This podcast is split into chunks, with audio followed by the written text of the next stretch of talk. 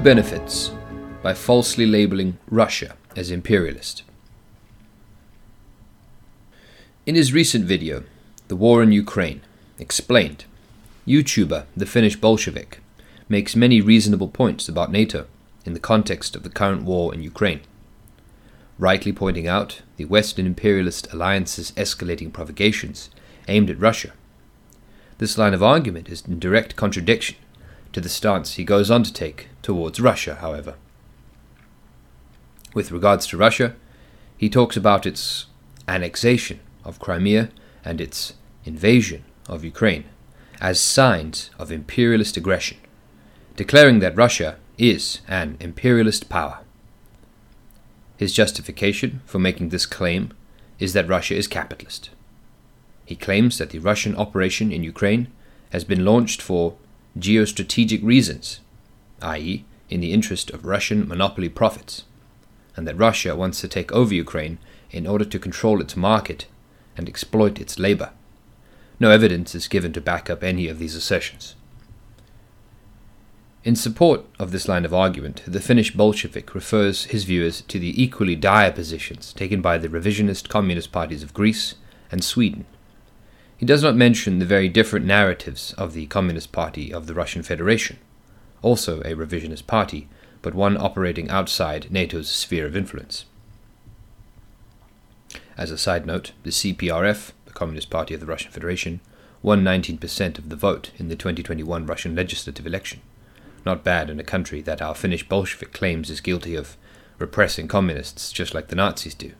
The communists in Ukraine, on the other hand, were outlawed several years ago and have been subject to persistent persecution ever since the Maidan coup.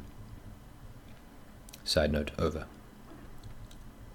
As Marxist Leninists, we must hold firm to the understanding that a country can only be classified as imperialist if it really meets all and doesn't just appear to meet one or two of the criteria laid out so carefully by Vladimir Lenin a century ago. To be an imperialist power, it is not sufficient just to engage in international trade or to have a meaningful defense capacity. It is not trade, but a reliance on the super profits brought in through the export of capital by monopolist financiers that indicates that an economy is moving from the lower stage of capitalism to the higher monopolist stage, imperialism. And it is not a military capability per se that proves aggressive intent, but the use that military is put to. See the end of this article for Lenin's full definition. An extremely useful article by Stansfield Smith, written for the Monthly Review in 2019, was titled Is Russia Imperialist? Smith made an excellent and detailed analysis of this question, providing facts and figures to demonstrate that Russia fails to meet even one of the five criteria given by Lenin.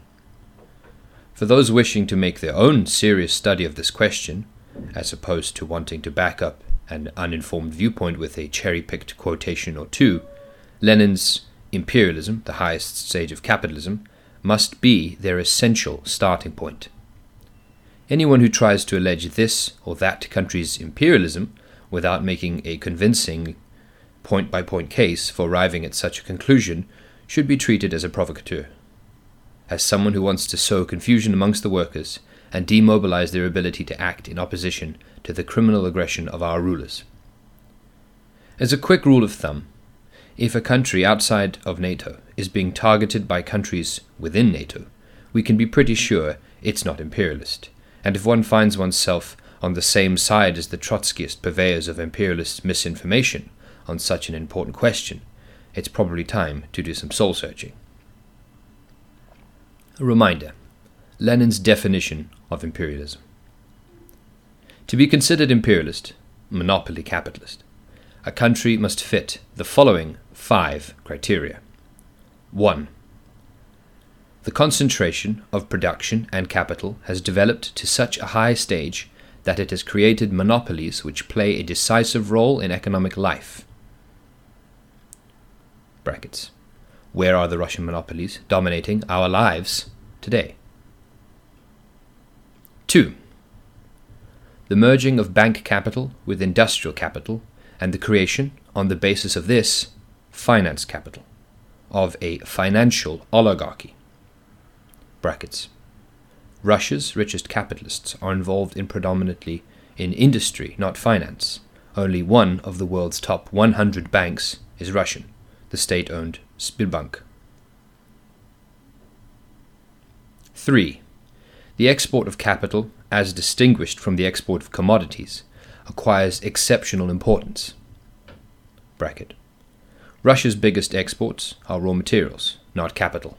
Where are the Russian finance capital trusts and monopolies, exploiting the labor of the world and repatriating their wealth to Russia? 4. The formation of international monopolist capitalist associations which share the world among themselves.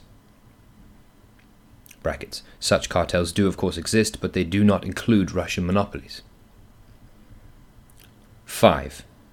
The territorial division of the whole world among the biggest capitalist powers is completed. Brackets. Such division has indeed taken place, but Russia was not a party to the division and does not reap the spoils of imperialist domination and war. Indeed, its main crime is to come to the defense of those fighting off imperialist attack, Syria and eastern Ukraine, and to try to keep its own territory free of imperialist domination and super exploitation.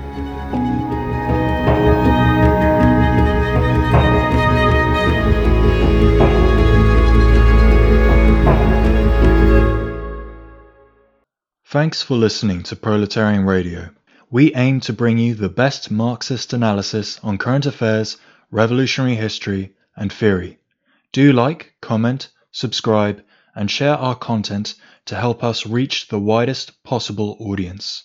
We are a small organization with limited resources, and we need worker support if we are to grow and fulfill our mission. If you are able to make a one off or regular donation, no matter how small, please visit our website at thecommunists.org and register as a supporter.